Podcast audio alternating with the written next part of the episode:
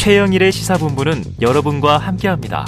짧은 문자 50원, 긴 문자 100원이 드는 9730. 라디오 어플 콩과 유튜브는 무료로 참여하실 수 있습니다.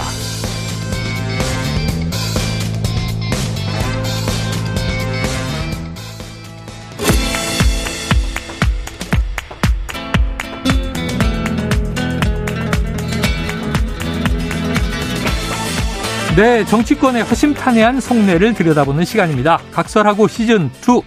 자, 오늘 장성철 공론센터 소장 나오셨습니다. 어서 오세요. 안녕하세요. 잘 지내고 계시죠? 네. 얼굴이 요즘 좋아 보이세요. 네, 감사합니다. 네. 네. 그리고 오늘의 스페셜 게스트는요. 장윤선 정치 전문 기자가 나오셨습니다. 어서 오십시오. 네, 안녕하세요. 요새 맹렬한 취재 하고 계시죠? 아, 대단하세요. 아닙니다, 아닙니다. 아닙니다. 시사본부의 특별 비밀 병기. 아, 비밀 병기가 아닌가? 공개됐습니까? 네. 네. 알겠습니다. 공개 병 공개, 공개 병기. 최강 병기. 뭐 이렇게. 자, 첫 번째 주제.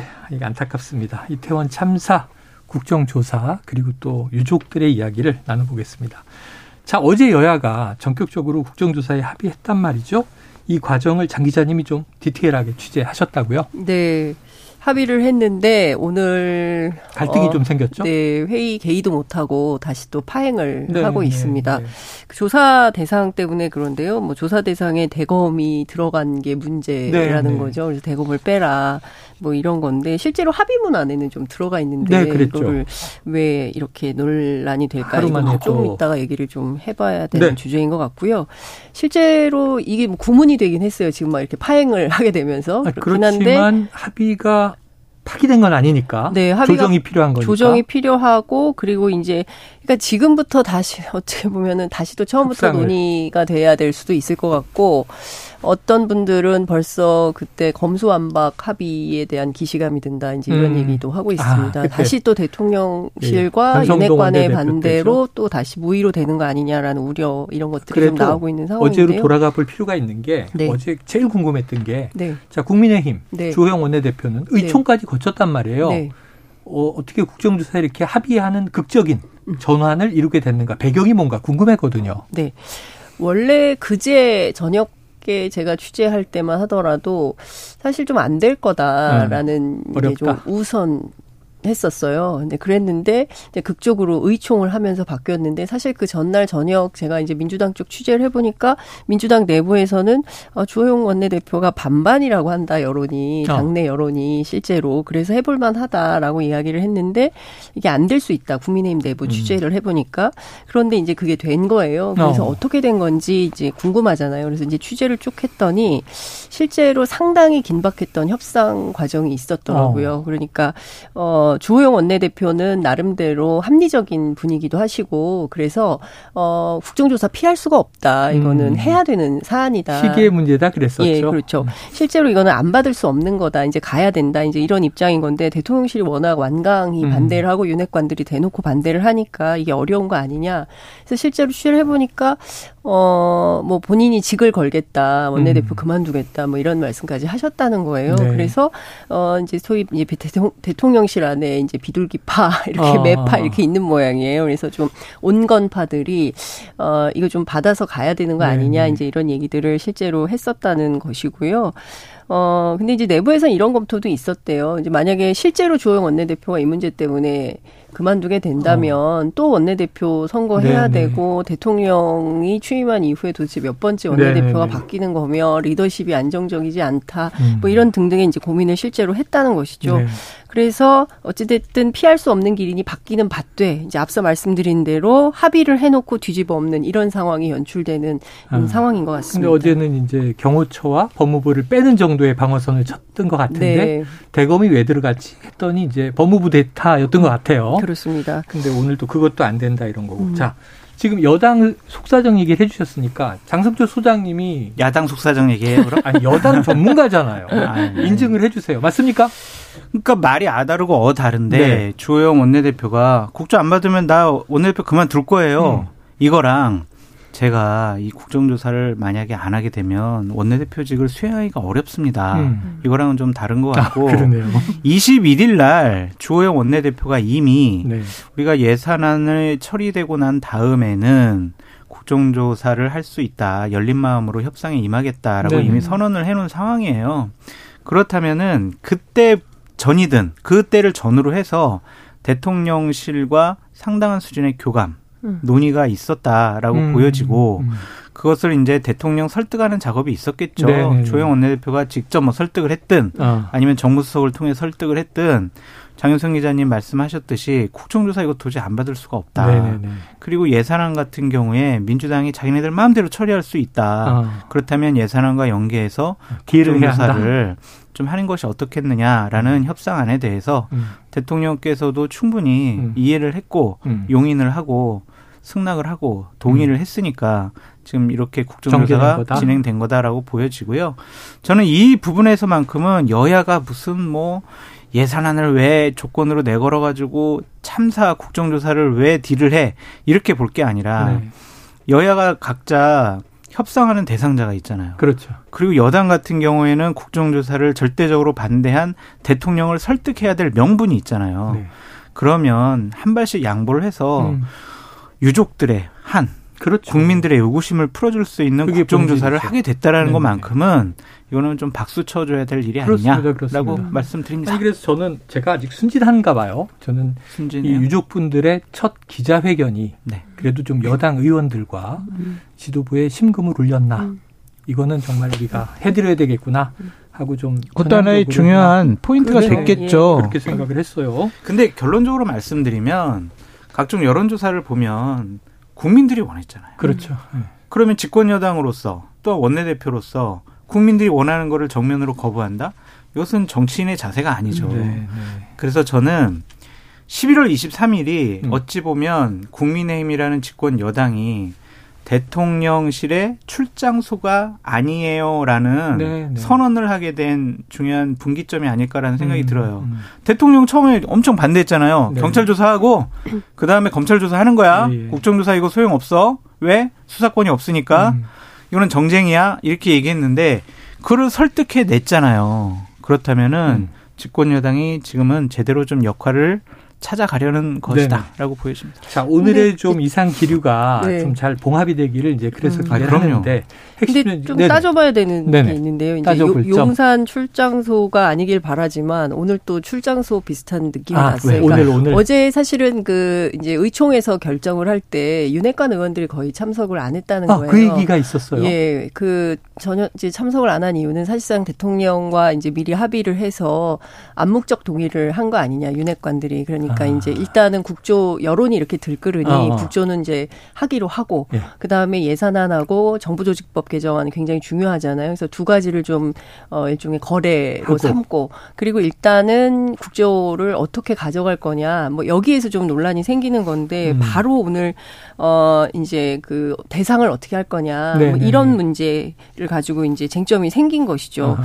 그런데 이제 여당에서 검경 수사권 조정 이후에 어, 특히 이제 대검이 문제가 좀 되고 있는 거잖아요. 네네네. 그러니까 대검을 왜 넣느냐, 대검을 빼라, 뭐 이런 주장을 네네네. 하는데 제가 그 민주당 쪽 취재를 해보니 대검을 넣는 이유는 마약 수사가 그렇죠, 실제로 그렇죠. 중요한 포인트였기 때문에 이 점을 짚어보지 않을 수가 없다. 그래서 대검이 필요하다. 원래 대검보다 법무부를 요구했던 네, 거잖아요. 예, 전체적으로. 그런데 이제 대검을 그렇게 해서 넣어서 합의를 한 거잖아요. 네네. 근데 합의를 해놓고 오늘 또 어, 반대를 하는 이런 아. 상황이 됐기 때문에 예, 예. 여전히 이 용산 출장소에서 벗어나기 어려운 거 아니냐 이런 반론이 좀 가능할 것 같고요. 그건 좀 아닌 게 그러면 서초동 출장소가 되는 거죠. 왜냐하면 저는 윤핵관들이라면 네. 찐 윤핵관들이라면 대검은 하시오. 대통령실을 뺍시다. 이래야 되는 거 아니에요? 근데 대통령실은 뺄 수가 없죠. 색안경 끼고 보실 필요는 없을 것 같고 음. 저는 여야 원내대표의 합의사항은 지켜져야 된다고 보는데 네네. 여야 대표들이 또 합의한 것 중에 하나가 대상 기관과 그다음에 그 국조 기관은 우리가 계속 협의를 해 나가겠다고 네. 한거 아니에요. 맞아요, 맞아요. 그러니까 뭐 논의가 필요한 부분은 계속 논의하면 되는 그렇죠, 것이고 그렇죠. 또한 대검찰청이 들어간다는 것 자체가 저는 이해가 솔직히 안 돼요. 왜냐하면 어, 어. 경찰에서 마약 수사 이태원 당시 할로윈 네. 축제 경찰에서 음. 마약 수사 나갔어요. 음, 음. 대검에서 나간 게 아니잖아요. 네네네. 네, 네. 그리고 지금 검경 수사권 조정 때문에 대검에서 어 마약 수사해라고 경찰을 지휘할 수가 없잖아요. 음. 근데 왜 넣냐고요? 결국에는 한동훈 법무부 장관 아. 이 사람을 좀 혼내주기 위한 것이 아니냐. 그러니까 야당의 또 정치적 속내가 있었다. 네, 정쟁으로 끌어들이려는 것이 아니냐. 네. 그런 건데 어쨌든 야당의 그러한 요구를 여당 원내대표인 주호영 원내대표가 받아들인 거 그것도 인정을 좀 해줘야 되지 않을까 싶습니다. 네, 좋아요. 여기까지 정리하고. 음, 근데 그래서 실제로 대검에 음, 이제 예. 전문수사부가 지난 9월부터 생겼잖아요. 음. 그래서 마약 수사가 수사 대상에 들어가 있어요. 그렇기 네, 때문에 네. 민주당 입장에서는 대검도 좀 들여다볼 필요가 있다라는 네. 판단을 하고 있는 것이다. 자, 어제 합의가 됐어요. 전격 네. 합의가. 근데 오늘 조금 파행 조짐이 지금 흘러가고 있어요. 원래 그래요. 본회의가 오후 4시 됐는데 이제 오늘 상황 지켜봐야 됩니다. 근데 더 늦어지면 지금 월드컵도 하고 헷갈리게 생겼어요. 에이. 네. 자, 그런데 내일 대통령이 여당 지도부와 만찬한다. 네. 이 소식이 나왔잖아요. 그럼 내일 또 핵심적인 얘기가 직접 오가지 않겠습니까? 음. 어떻게 전망하세요? 실제로 어, 내일 그래서 주요 이슈가 뭐냐 음. 그랬더니 이제 대통령실에서는 아마도 지금 진행되는 국정조사 잘 부탁한다. 음. 그리고 여당의 역할을 당부하는데 그 중에서 핵심적인 것은 이 정부 조직법 문제, 그 다음에 특히 예산안 그렇죠, 처리와 관련해서 그렇죠. 좀 당부를 하려고 하는 것 같다. 네네. 그래서 이제 제가 계속 용산 출장소 얘기 드리는 가장 큰 이유는 어, 하명 부대가 되면 안 되거든요. 어. 어, 그리고 여당이 가서 해야 되는 가장 중요한 역할 중에 하나는 어, 야당을 같이 만나야 되잖아요. 여야 네. 지도부 함께 만난다고 했었거든요. 음. 물론 지금 아직도 비대위이긴 하지만 그래도 정리정돈이 좀 되면 여야 지도부 함께 만나겠다고 했는데 네. 결국에는 이제 여당만 먼저 부르는 경우가 된 거잖아요. 네. 그래서 이에 대한 불만이 어, 민주당 안에는 좀 있는 것 같고요. 이번에 여당이 갔으니 12월 말경에는 어, 우리도 좀 불러주세요 이런 얘기도 나오는 음. 것 같습니다. 자 여기서 하나 더 추가해서 여쭤볼게요. 지금 우리가 얘기하는 게 정치권의 뭐 전략이라는 게 있고 우리가 그동안 뭐 무수히 봐왔으니까 자 그럼 국정조사 받는데 예산안은 좀 민주당의 협력을 구해야 되겠다 이런 거래 아까 네. 말씀하신 딜 또 뭐 대통령실과 여당의 관계 수직적이냐 수평적이냐 이런 논의 많았고 셈법 전략 이런 얘기 하는데 본질은 희생자 그 유가족들이잖아요. 국정조사를 하는 이유는 아까 말씀드린 대로 이분들의 한 이분들의 요구 풀어주고 또 우리 공동체가 다 받은 트라우마를 네. 정치권이 해결해 줘야 되는 게 본질인데 지금 장 기자님 그 유족들 유족들 상황은 어떻게 파악하고 계십니까? 네, 지금 상당히 많이 안 좋으신 다 모이지 같아요. 못하셨잖아요. 예, 일부만 기자회견 그렇습니다. 하셨고. 38가족 모이셨는데요. 네네. 점점 늘어나는 것 같아요. 지금 네네. 한 50 가족 정도 모여 계시는 어. 것 같고 여러 연락이 계속 오는 걸로 봐서 더 많은 유가족들이 모이실 것 같은데요. 네네. 그러니까 중요한 것은 국가 배상도 아니고 핵심은 일단은 그 유족들이 좀 모여서 같이 슬픔을 좀 나누고 네네. 함께 좀 우리가 앞으로 어떻게 해야 될지 공동의 추모 공간을 좀 만들 수 있도록 정부가 좀 예, 도와달라 이제 이런 말씀을 하고 계세요. 실제 이제 뭐 많은 정치권들 특히 이제 행안부에서 뭐 행안부 장관이 뭐 연락처도 없다 이런 주장을 했지만 그것이 아닌 게 드러났고 네네. 실제로 뭐 이 연락풀을 가동하면 30분 안에 전부 이게 연락이 가능해서 모일 수 있게 있게 된다는 겁니다. 음. 근데 이제 정부가 그런 조치를 하지 않고 있기 때문에 유족들은 매우 답답해 하는 것이고요. 앞서 말씀해 주신 대로 유족들 기자회견 이후에 국민들 굉장히 많이 우셨습니다. 유족뿐만 아니라 음. 이제 그러면 이렇게 유족이 기자회견 하면 그 다음에 뭐 행안부가 됐든 총리실이 됐든 대통령실이 됐든 유족 측에 연락을 해서 아이고 너무 어, 고생 많으신데 저희들이 뭘 좀 도와드리면 좋을까요라고 어떻게 어떻게 만나게 해드릴까요?라고 연락이 올 거라고 기대했는데 네. 일체의 연락이 없다는 겁니다. 그러니까 정부에게 기대하는 게 뭐 큰 게 아니라 함께 좀 그 슬픔을 공유할 수 있는 음. 연대할 수 있는 음. 뭐 상황을 함께 어 좀 알 수 있는, 나눌 수 있는. 예, 나눌 수 있는 이런 계기를 마련해 달라는 건데 그조차를 마련해 주지 않으니 음. 그 자체로 너무 서운한 마음도 크고 네네. 일부 유족들 같은 경우에 상당히 분노해 있고 이런 네. 상황인 것 같습니다. 뭐 우리가 이렇게 비밀 접선하듯 그러니까요. 예.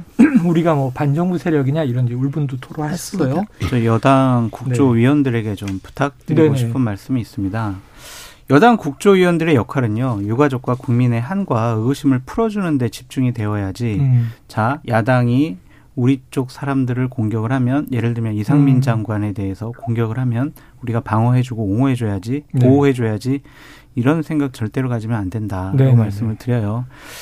이 집권 여당 국회의원이긴 하지만 그분들은 국민의 대표인 국회의원입니다. 네. 국회는요 행정부를 견제하고 감시하고 그들이 무엇을 잘못했는지 파악하고 지적을 네. 하고 그리고 대안을 마련하는 것이 국회의원의 할 일입니다. 여당 국회의원이기보다는 대한민국 국회의원으로서의 역할을 해달라라고 부탁드립니다. 네, 저는요 이게 참 고전적인 전략인데 우리 아이가 잘못하고 들어와서 남의 집 부모가 야단치려고 할 때 자기 부모가 먼저 회초리를 드는 게 항상 낫잖아요. 아프잖아요. 네. 아픈 건 남이 때리면 더 아파요.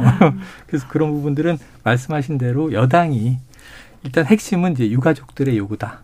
유가족들이 여섯 개 요구를 얘기하셨어요. 다 들어드려야죠. 여당에서도 크게 이견은 없겠습니까? 아, 그럼요. 진상 규명하고 책임자 처벌하고 대통령 사과하고 네. 이상민 장관 사퇴시키고 모일 수 있게 해주고 그냥 국민들이 생각하는 상식적인 요구잖아요. 네. 그거 뭐 안 들어줄 이유가 없다라고 말씀드려요. 예. 근데 제가 보도를 보다가 요거 장 기자님한테 여쭤봐야지 한게 네. 이 유족이 요구한 진상 규명 관련해서 네. 민변이 증거 보전 신청을 했다. 이건 네. 어떤 얘기예요? 뭐 아시는 것처럼 증거 보존 절차는 소송과 관련된 것인데요. 어쨌든 이제 특정 증거가 혹시 사라질 증거 인멸 아, 우려가 있을 네네네. 때 이것을 미리 증거 보존 신청을 해두었다가 나중에 재판 중에 그 증거를 가지고 재판에 어, 활용하는 뭐 이런 게 되는데요. 네, 관련 기관 굉장히 문서? 많은 증거들이 네네네. 어, 인멸될 수 있다라고 음. 민변은 좀 보고 있는 것 같고요. 관련해서 증거 보전 신청을 했다는 게 민변의 예. 입장이죠. 이미 뭐 또 근데 저는 민, 민변이 이렇게 적극적으로 나서는 것이 적절하냐라고 어. 좀 말씀드리고 싶어요. 네네. 민변이라는 특정한 정치 세력에 좀 더 우호적이고 지난 문재인 정권 하에서 상당히 많은 공직 진출을 했던 분들이 이런 식으로 나서는 것은 특정한 정파성을 띈다라고 비판받을 수도 있을 것 같아요. 음. 그래서 유족분들이 항상 먼저 요구를 하고 유족분들 중심이 되어야지 음. 언론에 보도 나오는 여러 가지 논의 사항이 네. 주어가 네. 민변이 돼서는 안 된다고 생각이 네. 들어요. 네. 그러니까 이 상황도 증거보존 신청하는 것도 유족분들이 민변에 저희들 이거 증거보존 신청 좀 해주세요. 네, 네, 라고 민변에게 요구하는 형식이 돼야지 음. 민변에서 이거요 증거보존 신청하세요. 라고 먼저 얘기하고 나서고 이런 것들은 또 다른 오해를 받을 수가 음. 있고 음. 집권 세력에서는 상당히 이런 부분에 대해서 여러 가지 좀 심적으로 네네. 꺼려하는 마음도 있을 거고 좀 저 사람들 좀 이상한 거 아니야? 이거 이용하려는 거 아니야? 음. 그런 오해도 할 수가 있으니까 이분들이 적극적으로 나서는 것에 대해서는 역할론에 대해서는 다시 한번 생각해 보셨으면 좋겠어요. 그 우려는 제가 그 부분 조금 예, 취재를 한 내용이 어. 있어가지고 아, 말씀을 좀 드려야 될 것 같아요. 장소영 좀 오해하고 계셔가지고 아. 그 오해를 풀어드려야 될 것 같은데요. 그러니까 처음에 유족들이 어떻게 민변과 만나게 됐는지 궁금했어요. 그래서 예, 예, 취재를 예. 좀 했는데 어 민변만 찾아온 게 아니고요. 어떤 분은 참여연대, 어떤 분은 416연대, 어떤 분은 또 다른 시민단체 뭐 아, 이렇게 아, 여러 시민단체 예, 여러 시민단체들을 찾아다니신 거예요. 아, 그래서 아, 그러면 먼저? 네, 유족들이 먼저 저희가 어떻게 해야 될까? 왜냐하면 정부에서 정부에게 끊임없이 우리 좀 네네. 만나서 논의할 수 있게 해달라고 하는데 그 풀을 안 만들어 주시니까 본인들이 어디 찾아갈 데가 없잖아요. 정당에 음. 찾아갈 수도 없고 그래서 찾아가는 곳이 시민단체들이었던 거죠. 그래서 찾아가서 어 이 좀 부탁을 했. 한 거죠. 그리고 나서 그럼 시민단체들이 이걸 어떻게 할 거냐라고 음. 해서 시민단체 차원에서 논의를 해서 그러면 창구를 단일화하자. 그래서 그, 그래서 민변이 그걸 음. 맡아서 앞으로 이제 소송도 해야 되고 뭐 등등의 음. 여력이 있으니 법률적 대응도 필요하고 지원도 필요해서 네 일종의 간사 단체로 민변이 된 거다. 그러니까 민변이 제가 하겠습니다 이렇게 어. 나선 게 아니라 이런 저간의 사정이 있더라라는 말씀을 장 소장님의 문제 제기도 충분히 이해가 돼요. 그래서 민변이 아닌 또 더 중도적, 중립적으로 보이는 법률 조직이 법률 조력이 제일 중요하니까요, 이럴 때. 네. 예를 들면 뭐 법률 구조 공단 이런 데가 있잖아요. 그럼 행안부가 지정해서 유족들을 만나십시오. 그래서 혹시 거기서 우리는 비공개하고 싶습니다 하는 가족들은 또 따로 분류하시고 우리는 공개하고 음. 싶습니다 하는 분들을 모아서 공론화하면 되는데 정부가 먼저 나섰으면 민변이 필요 없잖아요. 그러니까 정부가 나서야 된다고 좀 생각이 들고 네. 어쨌든 민변이라는 단체가 특정한 정치 세력의 입장에 좀 더 강한 음. 동의를 표했던 집단이었기 네네. 때문에 오해를 받을 수가 있다라고 네. 말씀드려요. 그래요. 아 참고로 대한변협도 이 유족들을 돕겠다고 나서고 네? 있습니다. 아 그래요. 네. 조금 여러 뭐 법률 네. 주력이 많아지면 나쁘지 않은 것이죠. 네. 알겠습니다. 안타까운 이야기였고요. 자, 혹시 요거는 장 소장님한테 여쭤봐야 되겠네요.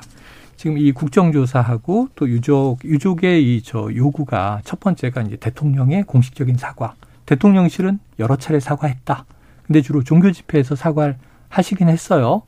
그런데 이제 공식적인 대국민 담화에는 또 이게 들어있지 음. 않고 해서 자 대통령실의 입장은 지금 어떻습니까? 안 하실 생각인 것 같아요. 이 부분에 대해서는 아, 지속적으로 일관된 입장이에요. 네. 했잖아요. 라는 입장이거든요. 어, 했잖아요. 네.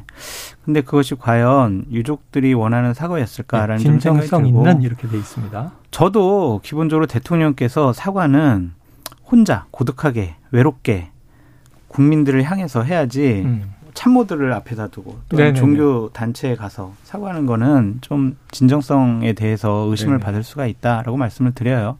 사과에 대해서 두려워하거나 뭐 무서워하지 않으셨으면 좋겠습니다. 어. 사과하면 내가 법률적인 책임을 져야 되니까 난 사과 안 할 거야. 그런 생각도 안 하셨으면 좋겠습니다. 네, 네. 사과는요 피해를 받고 희생을 당한 분들을 위로하는 거거든요. 네. 그분들이 아유 대통령님 제발 그만 좀 사과하세요. 이제 됐어요. 어. 그때까지 사과는 계속 해야 되지 않을까라는 생각이 네. 들고 사과와 더불어서 어쨌든 정치적인 책임을 져야 하는 이상민 행안부 장관에 대해서는 선제 늦었지만 네. 선제적인 여러 가지 조치가 취해져야 한다라고 다시 한번 말씀드립니다. 예. 이게 반면 교사로 보면 세월호 참사 때 네. 사실 뭐 당시 정홍원 국무총리 경질됐지만 후임 구하는데 오래 걸려서 장수 총리가 돼버렸고 대통령 사과의 진정성도 의심을 받았는데 주무부처 주호영, 이호영, 이주영 장관, 네, 이주영 예, 해수부 장관만 해수부 장관. 수개월 팽목항에서 음. 함께 지내면서 근데 정원 국무총리랑 인정을 이주, 유가족의 인정을 받았던 이주영 그 당시 해양수산부 장관 같은 경우에는 먼저 사의를 표명했어요. 예, 예. 근데 지금 한덕수 국무총리나 이상민 행안부 장관은 저희 사의 표명할 생각도 없는데요. 네, 네. 국민들이 더 화가 나는 거죠. 근데 더군다나 이제 행안부 직원 상대로 피자를 돌렸다는 거잖아요. 아, 수고가 많다고. 근데 이런 대목에 대해서 국민들도 그렇고 유족들도 그렇고 아 이게 좀 죄송합니다. 네, 좀 이건 좀 아니지 않나라는 생각을 하시게 되는 네. 거죠. 그러니까 지금 사실은 이상민 장관의 그 초창기 발언부터 시작해서 지금까지 보여주고 있는 여러 행보들이 네. 국민들 입장에서 볼 땐 너무 납득할 수 없고 이분 물러나야 된다라는 여론이 근 60%에 육박하는 음. 이런 상황임에도 불구하고 피자 돌리고 열심히 합시다. 이 말이 될까요? 이게 그리고 사실은 본인이 이제 행, 그 행안부 안에 경찰국 신설하면서 경찰 이렇게 두면 안 된다. 네. 실질적으로 컨트롤 타워가 필요하다라고 했어요. 음. 그런데 경찰의 잘못이 이렇게 만천하에 드러나고 있는데 그에 대해서 무슨 책임을 지고 있냐는 거죠. 이런 국민들의 질문에 네. 대해서 이제 이상민 장관은 행동으로 실천으로 답변할 때가 됐다. 음. 뭉개고 앉아 있을 때가 아니다라는 비판이 네. 상당히 높은 겁니다. 그래, 알겠습니다. 자, 뭐 공직자의 이제 답변은 간결할수록 좋은데 자, 사의를 표합니다. 끝까지 수습은 하겠습니다. 이렇게 되면 그렇습니다. 되는데 폼나게 사표 내는 걸 누가 뭐 몰라서 하나 백지 사표 낸 너무 상황 부적절한 아니냐 거죠. 이런 표현들이 예. 긁어 부스럼이 되는 것 같습니다. 맞습니다. 그러니까 이런 논란이 계속 예. 되는 것이 윤석열 대통령에게 결코 득이 되지 않습니다. 아, 그러니까요. 누가 그리고 어깨 툭툭 고생 네. 많았다 네. 이런 말들이 국민들을 네. 오히려 아, 이건 좀 너무하다 이런 생각을 하게 만드는 거죠. 자, 대통령실 얘기가 나왔으니까요. 장 수장님께 요거 여쭤보겠습니다. 민주당 얘기해요, 이제. 아, 그만하고 대통령실 얘기 그만하고. 요거 하나, 요거 하나 여쭤볼게요. 왜냐하면 이슈가 이쪽에 다 몰려 있어서 저기 그 도스태핑 잠정 중단 됐잖아요. 네, 네. 근데 저희가 이 대변인도 이 전화 연결했는데 여당 이 조만간 재개하길 바란다. 그, 그 대신 좀 조금 정례화 형식을 다듬었으면 좋겠다. 근데 윤 대통령은 도어 스트레칭 상당히 하고 싶어 한다. 이렇게 또 전원들이 나와요. 이게 맞는 거고 조만간 재개할까요? 해야죠. 그러니까 어, 가능성 여부는 잘 모르겠습니다. 왜냐하면 대통령께서 전적으로 본인이 결정하실 문제고 선택하실 문제이기 때문에 네. 저희가 뭐 하게 될까요? 라고 하는 것에 대해서는 답변 드리기 어려운데 도어 스태핑은 대통령께서 취임 전부터 국민과 소통하는 대통령이 될 거예요라고 약속을 하셨잖아요. 음. 그 약속을 시행시키는 수단으로 도어 스태핑을 선택을 하신 거였고 네. 지난 100일 기자회견 때도 허심탄회하게 솔직히 얘기하셨어요. 아, 도어 스태핑 하지 말라고 많은 분들이 저한테 조언을 주셨지만 저는 계속 하겠습니다. 라고 얘기했잖아요. 네네. 그 부분에 대해서 많은 분들이 박수를 쳐줬고 응원을 했고 도어 스태핑에서 여러 가지 부적절한 말씀, 구설수에 오를 말씀, 또 대통령답지 않은 말씀 한 거 맞긴 맞아요. 음. 하지만 도어 스태핑을 통해서 국민들과 직접 소통하겠다라는 네네네. 그 의지만큼은 많은 분들이 응원을 했잖아요. 네. 그런 부분에 대해서 상징적인 네. 모습이기 때문에 도어 스태핑은 제대로 좀 준비하셔서 꼭 다시 하셨으면 좋겠습니다. 네. MBC가 문제라는 거잖아요. 문제. MBC 너 때문에 내가 재발 방지책이 있어야 한다. 예, 할 수가 없다. 그러니까 지금 요구하는 게 징계를 하라는 거예요. 그것도 네. 기자단을 통해서. 그러니까 그 대통령실이 직접 징계할 수 없으니 음. 기자단 너희들끼리 스스로 동료 기자 징계해. 네네, 그리고 네. MBC 그 이기주 기자 못 나오게 하면 네. 생각해 볼게. 네. 이걸 기자들이 받을 수 있을까요? 어. 불가능한 일입니다. 네. 그리고요, MBC만 문제일까요? 다음은 누가 될까요? 어. 네, 이런 생각들을 기자들이 하고 네, 있습니다. 그래서 네. 사실 그 제가 대통령실 출입 기자들 취재를 해보니까 음. 상당히 격앙돼 있어요. 네. 다음은 우리 회사 아니야? 어, 우리 회사 되면 어떡하지? 뭐 이런 네, 네, 거. 네. 그러면 이제 또 하나는 이제 자기 검열을 하는 거죠. 그렇죠. 아, 이런 보도 하면 안 되겠다. 대통령께서 싫어하실 텐데. 아니, 당장 뭐, 어디는 경영진이 뭐 편집권에 지금 이제 개입했다는 얘기까지 터졌고. 그러니까 매우 심각한 언론 침해다. 그래서 국경 없는 기자회가 공식 논평을 냈어요. 그러니까 국내 이슈에서 끝나는 게 아니고요. 아고요 이제 국제 이슈로 넘어가는 상황이 됐습니다. 네. 이 탑승 불허에 대해서 결정을 철회해라. 왜냐하면 조만간 대통령께서 또 나가십니다. 그러니까 올 연말까지는 순방 일정이 없는데 내년에 이제 어, 또 나가시게 되거든요. 네네네. 그러면 이때 어 MBC 또 안 태울 거냐, 어떡할 음. 거냐 이런 결정이 좀 필요한 거예요. 그렇기 때문에 이거 향후의 반복 가능성 때문에 이걸 철회하라라는 알겠습니다. 요구를 국제 기자들이 하고 자, 있는 상황입니다. 여기까지 이슈 정리하고요. 아까 이제 이상민 장관 사태에 대한 여론이 언급돼서 이건 언급드릴게요. KBS가 한국 리서치 의뢰에서 11월 6일부터 8일까지 사흘 조사했고요.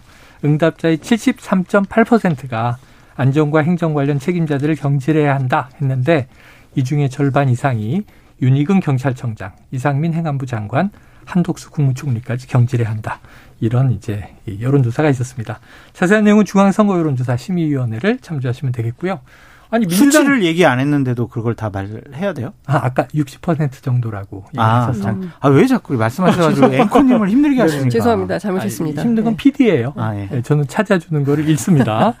자 이게 민주당 얘기 안 하냐 그러시고 얘기를 길게 하셔서 시간이 너무 없는데 네? 이거는 언급을 해야겠습니다. 자 지금 이제 이 어제 어제 KBS 단독 보도가 네. 나왔어요. 네. 지난 6월에 민주당 예비 경선 즈음해서 이재명 대표 자택에서 현금이 든 종이 가방이 나온 것을 봤다. 이런 진술을 검찰이 확보했다는 거예요. 민주당은 모친상 조의금 등 구체적으로 돈의 출처를 밝히고 바로 반박 성명을 했습니다. 자, 장 기자님, 요 팩트 체크는 어떻게 보세요? 민주당 쪽에서는 이건 사실이 아니다. 라는 예, 예, 입장이 강한 것 어제 같고요. 공보국에서 바로 네. 검찰에서는 그 내용을 더 들여다보겠다라고 하면서 음. 오늘 이제 계좌 추적에 나선 것이죠. 네네. 이재명 대표하고 주변인들을 상대로. 사실 이게 법정에 가서 정확한 내용이 좀 나와야 될 것 같아요. 물론 검찰 수사를 통해서 확인이 증거가 좀, 나와야 될 예, 나와야 될 것 같다는 생각이 좀 드는데 기류가 조금 두 기류가 존재하는 것 같습니다. 예, 예. 그러니까 소위 얘기하는 이제 민주당 지도부를 포함한 음.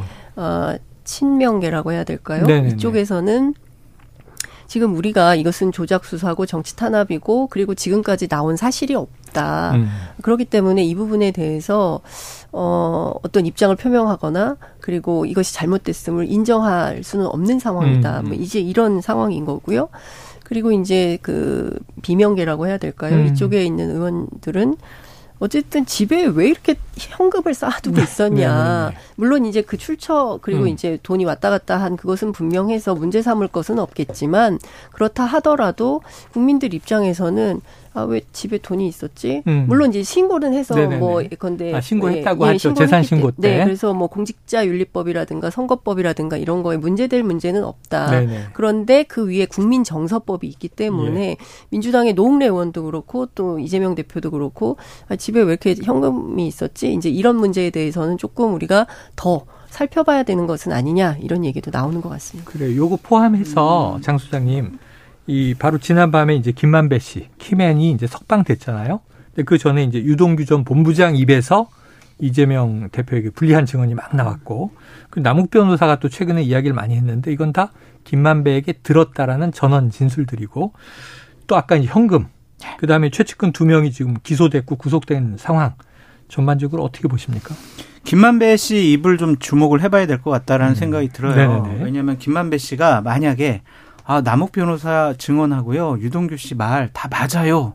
라고 하면 네네네. 이재명 당대표로서는 상당히 곤혹스러울 거고 어. 정말 상당히 당대표직을 유지하는 것뿐만이 아니라 네. 법률적으로 상당히 위험에 처할 수밖에 없다라고 예. 보여져요. 그래서 음. 김만배 씨 입을 한번 주목해 보시라 음. 애청자분들께 말씀을 드리고 이 현금 문제는 네. 아직까지는 검찰에서 얘기하는 것처럼 저것이 김만배 대장동 일당으로부터 김용 씨가 대선의 경선 자금으로 받은 것 일부를 이재명 당대표에게 준 것이다라고 음. 지금 검찰은 얘기를 하고 검찰의 있는데 검찰의 추정은 그렇고 그런데 그것이 아직까지는 명확지가 않은 것 어, 같아요. 확인되지는 않았다. 예, 뭐 그렇죠. 어머님 조의금 그리고 뭐 그동안 받았던 거, 뭐 음. 현찰 음. 예금 찾은 거 음. 이렇게 지금 해명을 하고 있는데 그거에 대해서 좀 더 확실하게 검찰에서 입증을 하지 못하면 네네. 이 부분 갖고 문제 삼기는 좀 어렵지 않을까라는 예. 생각인데 기본적으로 검찰에서 이제 이재명 당대표를 향한 대장동 일당과의 네네. 여러 가지 관계에 대해서 이제 돈 문제까지 직접 조사하고 있구나라는 아. 것이 밝혀진 거 아니에요. 그럼 이제 수사선상으로 그렇죠. 오를 가능성. 네. 그러니까 이제 돈 문제와 관련해서 이제 보겠다라는 네, 거잖아요. 네. 이제 계좌 추적까지 하겠다라는 네. 것은 이재명 당대표로서는 이 법률적인 위험도가 상당히 네. 더욱더 높아졌다라고 볼 수밖에 없겠습니다. 자, 장 기자님께 이거 여쭤볼게요. 이게 네. 일반 청취자분들은 잘 모르실 거예요. 민주당의 이정근, 이정은 네, 이정근 사무부 이정근 전 네, 사무부총장. 예. 아, 누군지 잘 모르는 인물인데 예. 여기서 시작한 수사가 뭐 출마도 하셨었어요. 예. 출마 여러 번 했죠. 네. 서초구에서. 네, 맞습니다. 자, 노웅래 의원에 이어 어제는 검찰이 노영민 전 청와대 비서실장 관한 수사 음. 착수까지 나왔어요. 네. 자, 여기서 이제 이정근 전 사무부총장이 CJ 계열사인 한국복합물류에 취업하는 과정에서 이 노 비서실장이 개입했었다. 근데 여기 송영길 전 대표, 오영은 음. 제주지사 줄줄이 지금 선거법 위반으로 송치 소환됐습니다. 네. 어떻게 이렇게 된 거예요? 그러니까 뭐 전방위적인 수사를 검찰이 하고 있다 이렇게 보는 것 같고요. 지금 서울중앙지검 공공수사 1, 2, 3부, 그 다음에 반부패 수사 1, 2, 3부, 네. 총 6개 부가 민주당 관련된 부패 비리 혐의 조사를 어. 하고 있다는 어, 겁니다. 그렇기 하네요. 때문에 날마다 익숙한 정치인들이 지금 호명이 되고 있는 네네네. 이런 상황이고요. 김건희 여사 도이치모터스 주가 조작 사건을 수사하던 팀도 지금 민주당 어, 음. 관련된 부패 비리 혐의 수사를 하는데 들어갔다. 그래서 민주당 내부에서는 이건 완전히 민주당 죽이기를 위한 기획 수사다. 네. 이런 판단을 하고 있고 어, 뭐 내부에서는 이런 얘기도 나옵니다. 연말 연초에 이재명 대표, 그 다음에 이제 문재인 전 대통령에 대한 소환 조사, 뭐 이런 방향으로 가게 된다면 민주당으로서는 피할 수 없는 전면전이 불가피하다. 이런 얘기까지 나옵니다. 네. 그러니까 전면전 할 생각 좀 하지 마시고요. 네. 그 이재명 당 대표는요. 네. 분신과 측근이 구속당했잖아요. 네. 그리고 지금 소속 의원들이 어쨌든 집에서 3억 이상의 현금이 발견이 됐고 그런 것들에 대해서는 유감 표명이나 사과를 해야죠. 야. 왜 자꾸 언급을 회피하시고 정치 보복이야 알겠습니다. 탄압이야 이런 얘기만 하냐고요. 사과부터 하시라. 정치적인 자. 책임을 지시라. 민주당에서는 지금 정치 탄압에 대해서 네. 사과가 네. 아니라 규탄할 때다 네. 이런 얘기를 하고 있습니다. 규탄이 아니라 사과를 해야 될 때다. 왜 끝에 싸우세요? 그래서 대통령한테 네. 얘기하고 싶대요. 정치합시다. 지금 수사하지 말고 정치합시다 이런 얘기를 하고 싶다고 5분이나 초과됐는데 왜 끝에 싸우세요? 오늘 여기서 마무리하겠습니다. 각설하고 시즌 2 장성철 공동센터 소장 장윤선 정치 전문 기자였습니다. 고맙습니다. 감사합니다. 네, 감사합니다.